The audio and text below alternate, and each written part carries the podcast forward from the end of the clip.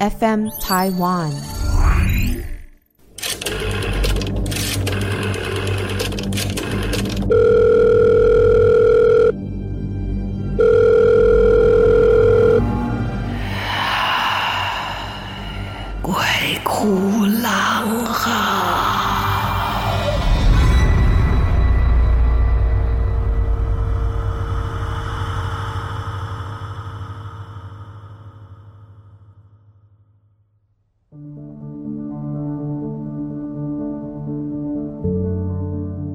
大家好，我是郎祖云，欢迎来到我们的鬼哭狼嚎。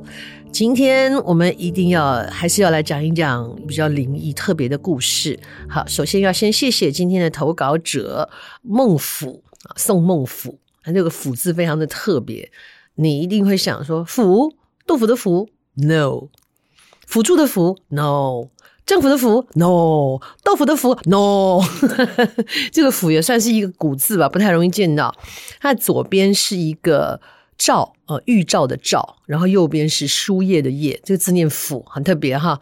好，这个孟府呢，也不知道自己算不算是一个体质敏感的人，可是偶尔会看到一些模糊的人形，或者是真的看到一些具体的人影。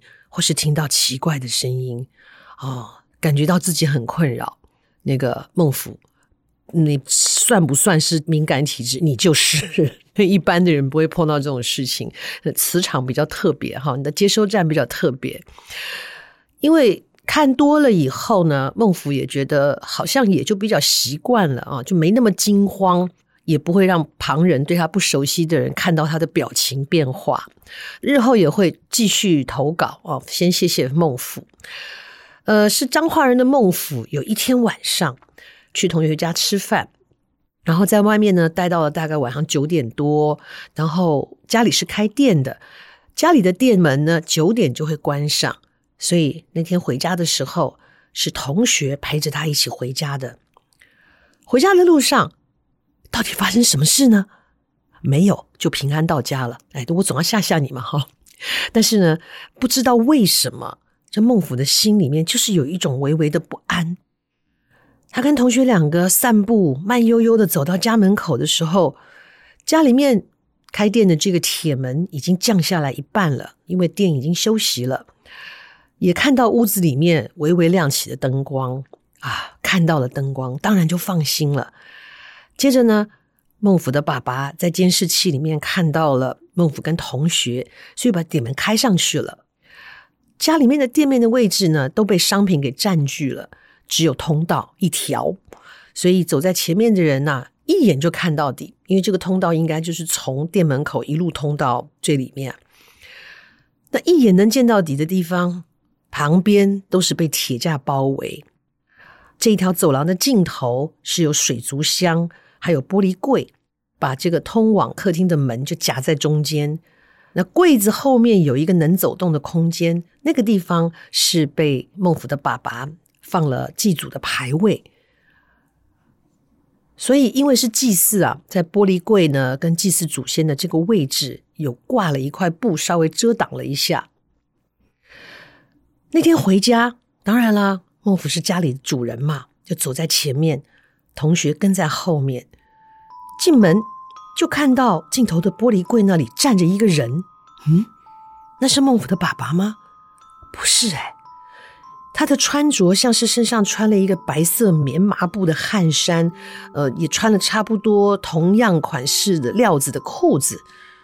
一个瘦瘦高高的人，那是没有办法清楚看到他的脸，可是就是感觉这个人的脸颊。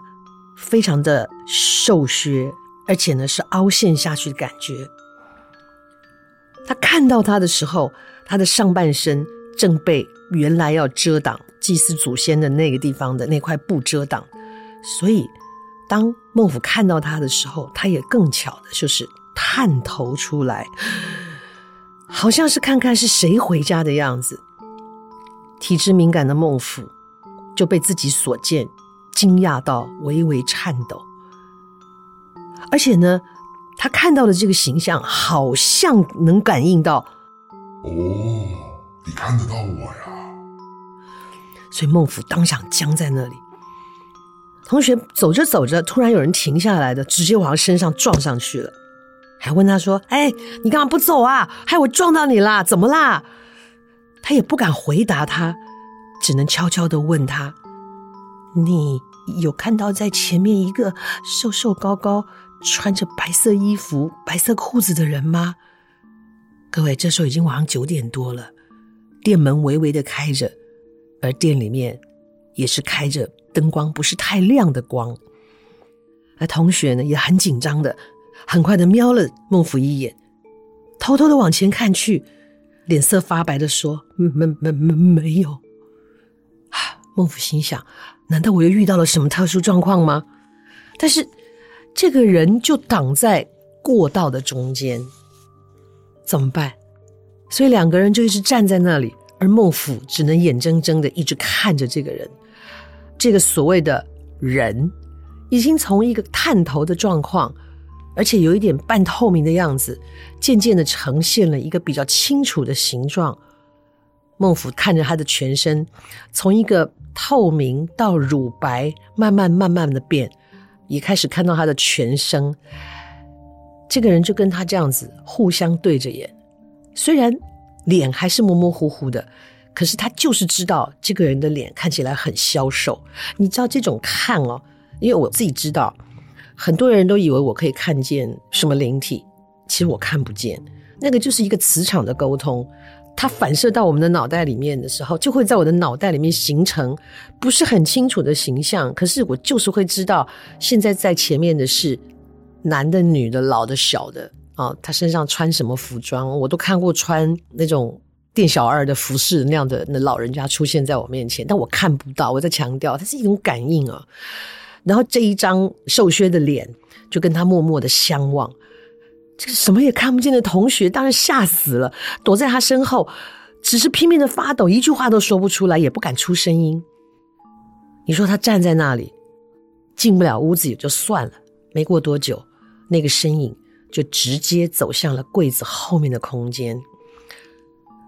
正他们紧张着不晓得会发生什么事的时候，孟府的妹妹。刚好开门朝他们走过来，一脸疑惑的问：“发生什么事啦？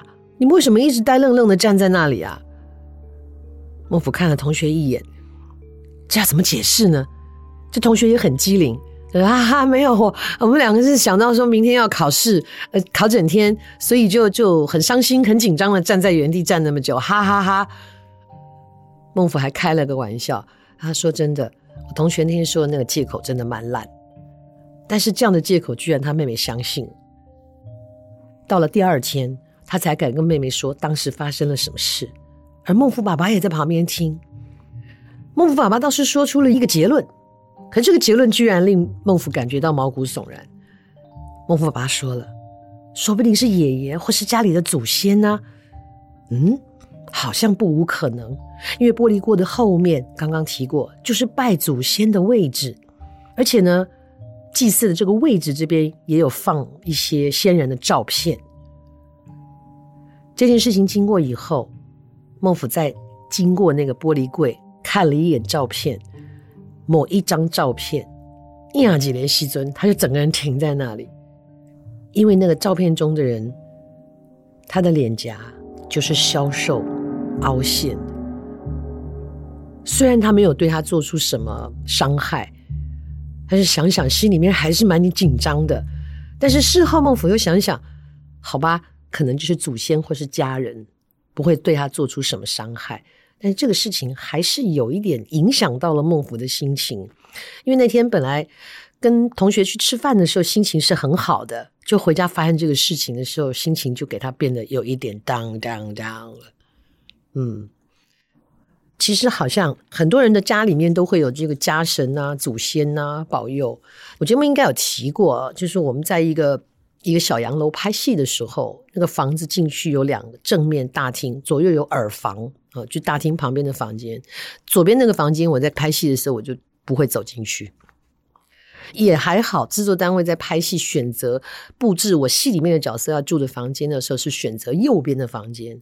可能也是因为左边的房间呢，它因为放在那里空了很久，所以它有些窗户啊、一些木板啊，很多杂物堆在地上，但估计也是懒得整理，是整理了右边那个房间也好。因为其实我已经感觉到这一个小洋楼，不知道是他们的爷爷还是他们的祖先。总之有一个老爷爷，他就在左边的耳房，背着手，常常在巡视那个房子。但是他很友善，他只是在那里巡视。可是这样靠太近，人会很不舒服。因为某一次我们拍戏的时候，导演就安排我们要在左边的房间 stand by，然后听到什么声音的时候，再砰砰砰砰跑出来。哦，那地上有很多碎玻璃跟什么的，工作人员还把它稍微清了一下，然后我就说 跟导演说，一定要进去吗？导演说对对对，我要从那个角度拍出来。哦，好啊，不会等很久哈，不会不会不会，因为我很少提出这样的问题，就是我这个人是很服从工作伦理啊，我会听指令的，那就站在那边，然后我说，那可以有一个人陪我一起站吗？对，然后就有一个工作人在里面，他还觉得莫名其妙，因为我几乎没有这样子。然后就有一个男生站在我的后面，这样，然后我眼睛就一直往后瞄。好，那个时候那个阿公本来站在那边哈，那个爷爷他看到我们进来之后，他就摇摇头，就往后走，往那个房间的尽头走。那房间的尽头那一道墙，就是隔着那个墙过去是他们家的厨房。老爷爷看着我们走进来呢，他就唉摇摇头，就往那个房间的尽头走。当然，他就穿墙去了厨房。我就在那边 stand by，还好，真的等的时间不是很长，所以就赶紧的逃出去啊、然后那栋楼其实它的天花板，也就是它二楼的地板，已经有一点年久失修了。之前有剧组在那里用钢架架过。楼上的有两个房间也很奇特，其中一个房间呢，你就算外面阳光普照，你都觉得那个房间对我的感应来讲它是黑的，而且里面电流交错，不晓得什么东西在飘来飘去。右边那个房间呢，哎，就很正常。可是当我在那个房间看到一个古老的衣柜的时候，很怪，那个衣柜不是贴墙放，哎，那个衣柜放在房间的几乎正中央。怎么会有人把衣柜放在正中央？当然，也许它原来是一个床头旁边的一个柜子，那已经没有床了。但是就是一个衣柜放在几乎正中间。我们的工作人员有时候是要留下来留守的，因为很多机器摆在那里，我们一拍就是三四个月在那个房子里面。我也就是感觉，先看到那个房间，觉得嗯，这个房间的那个气场就好很多。可是当我一眼看到那个衣橱的时候，我全身的毛都站起来了。所有的毛孔都打开了，然后就觉得一阵冰寒从头灌到脚，我僵在那边。然后我的这个执行经纪人在旁边看了我，然后你怎么了？我就很镇定的跟他说：“那个，因为晚上有人要住在这边，我们就不要讲太多啊。”说我说你就跟负责的人讲吧，哦，每那个哪一组要留在这里讲一声啊，是晚上住在这个房间完全不会有问题，不用担心。那个衣柜，千万不要手贱去把它打开来，碰都不要碰它。到底里面有什么？我不知道，我只知道它很邪恶。一旦打开来，不知打开了什么封印。所以哈，你如果有那种到人家家里面喜欢看人家抽屉打开人家柜子的习惯的人哈，还是自己小心一点。有的时候不只是关乎到礼貌，当然我们都不应该这样做了哈。来路不明的抽屉啊、柜子啊，我个人是绝对不会去碰的。你呢？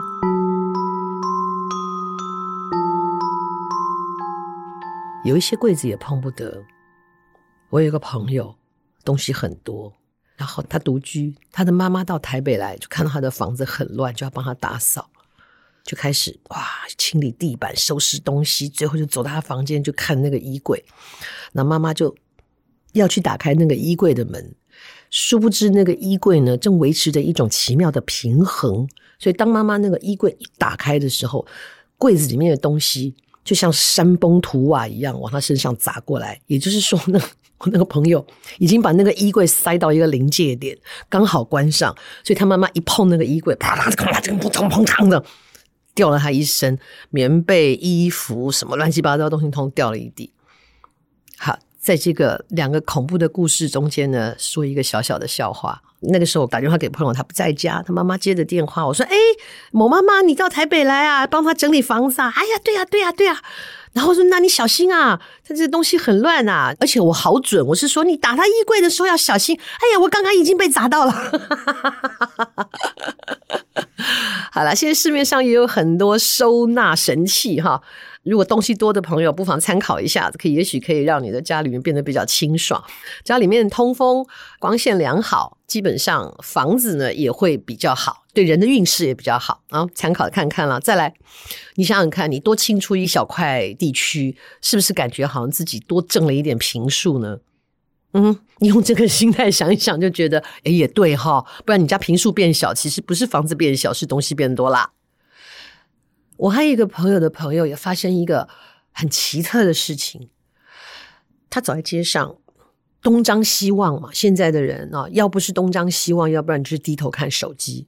其实走在路上低头看手机真的很危险。你有时候前面，比方人家在修路，你说你要是撞到了那个挡路的那个巨马什么，那也都算了。要是人家刚好铺了水泥，你踩上去。离开了也就离开了，但是有时候是个坑洞啊，真的要很小心啊。他这个朋友就是东张西望，也不知道在想什么东西。他走着走着就偏离了原来就是比较贴近马路的人行道的这边，他人就偏离了，而且完全没有在顾红绿灯，他就要过去了。就在他马路过到一半的时候，因为他算是闯红灯，也很没看路上也没有什么人，因为很晚，他就这样走走走走走。可能估计也在想说啊，没车，我还要等什么红绿灯？他就过去了，因为心不在焉的。然后就在他过到马路，差不多过到一半的时候，好了，有一辆急行的车直接就转弯就过来了，而且以那当时的速度跟状况，他是绝对会被撞到的，而且是撞个正着。当他听见那个急刹车的声音往他这边来的时候，事实上距离他已经非常非常的近，眼下就要撞到。朋友当时还在想说：“哇，我西呀，这下逃不过了。”那个刹那时间哦，人是在一种极具惊慌跟害怕失去生命的各种的恐惧集合在一起的时候，反而会让人有一种。人要蒸发的感觉，就是头皮发麻，然后你完全不能动弹，然后你的眼睛要目眦欲裂，然后心里面就突然间想了很多。我当然，我后来有问他那个朋友一个问题，就是说，那请问你的脑子有走过一生的走马灯吗？他说没有，其实那时候一片空白，就是瞪着眼睛看着那个车在零点一秒的状态里面就要撞上他的那个时候，他说他真的脑筋一片空白，连。想要跟谁告别，想要跟这个世界说再见的机会都没有，他就是知道死了。就在那个车要撞上他那个零点一秒的时候，砰！他被一股推力推出去了。当然，那个力量很大，一推，然后他就摔在马路，而且他飞了一点点，就是呼哈着就飞了往前飞了一个我们大概跑一大步的那个距离啊，然后他就趴在地上，那个车子噌就过去了。后来有紧急刹车，我估计那个司机应该也吓死了。第一个，他没有发现那里有人；再来一个，当时这个驾驶的心里可能也想着：“啊，是呀，怎么会这样？”然后，所以那个车子开了一点路之后，他紧急刹车，回头跑过来问：“先生，你有事吗？你有没有怎么样？”这个是憋了好久才问出来。他自己趴在那边，趴了半天。站不起来，因为人在极度紧张的时候，你的肌肉紧绷啊，突然放松，你是会酸软无力，会突然间一下子没有力气。他也是半搀扶的站了起来，检查了一下呢，就只有摔出去的时候膝盖像雷残那样有一些黑青，有受伤，就这样而已，连一滴血都没流。惊魂不定的坐在呢马路对面的商店门口的椅子上面稍事休息。然后这个驾驶后来看没事，他也就上车了。哇，那天回家我看他也睡不着，所以他朋友就坐在那边，确定的跟那个司机说：“我没事，我没事啊，大家各自小心。”他就坐在那一个便利商店前面，灯光不是很亮，有路灯，然后店铺留下来的小小的灯，他坐在那里，瞬间突然想起来，我刚刚差点要被撞到了。在这个除了他跟车之外几乎没有行人跟车辆的状态之下，是谁推他的？他是被大力推出去的，自己都不敢相信哦。然后他就怀揣着不安回到家。那本来想想也没事啊，回到家，结果他穿着背心就出来了嘛。他的老婆就说：“哎，等一下，你为什么你的背心看得到？好像身上有什么黑青还干嘛？”他说：“怎么可能？衣服脱下来，跟你讲，真是鬼了。他背上有两个手印，就好像人家用力。”按摩之后，你知道，就是有一点黑青，他背上有两个手印，看推出去的人那个力道有多大，所以他一直都在问谁推我，有可能是他的守护神，有可能是他有什么特别的信仰，或者是祖先呢，倾其一生的修为 救了这一个后代子孙，谁也不知道。不过还好，他背后的那个掌印哦。很快就消失了，并没有说是留在身上或怎么样的，呃，就是这么一桩奇怪的事情。哎，不是每个人都会被家神保佑哦，不是每个人都有这么好的运气哦。拜托大家在走路过马路的时候，不要一直盯着手机看，太危险。好。这就是我们今天的鬼哭狼嚎。平常多说点好事啊，给自己积点阴德啊，不要一天到晚有害人之心啊，不要觉得别人都对不起你啊，只要我们自己够努力，对得起自己啊，大家的生活都会很平顺的啊。希望你也都过得很好，希望呢，你所结交的朋友呢，都是跟你一样的，都是人。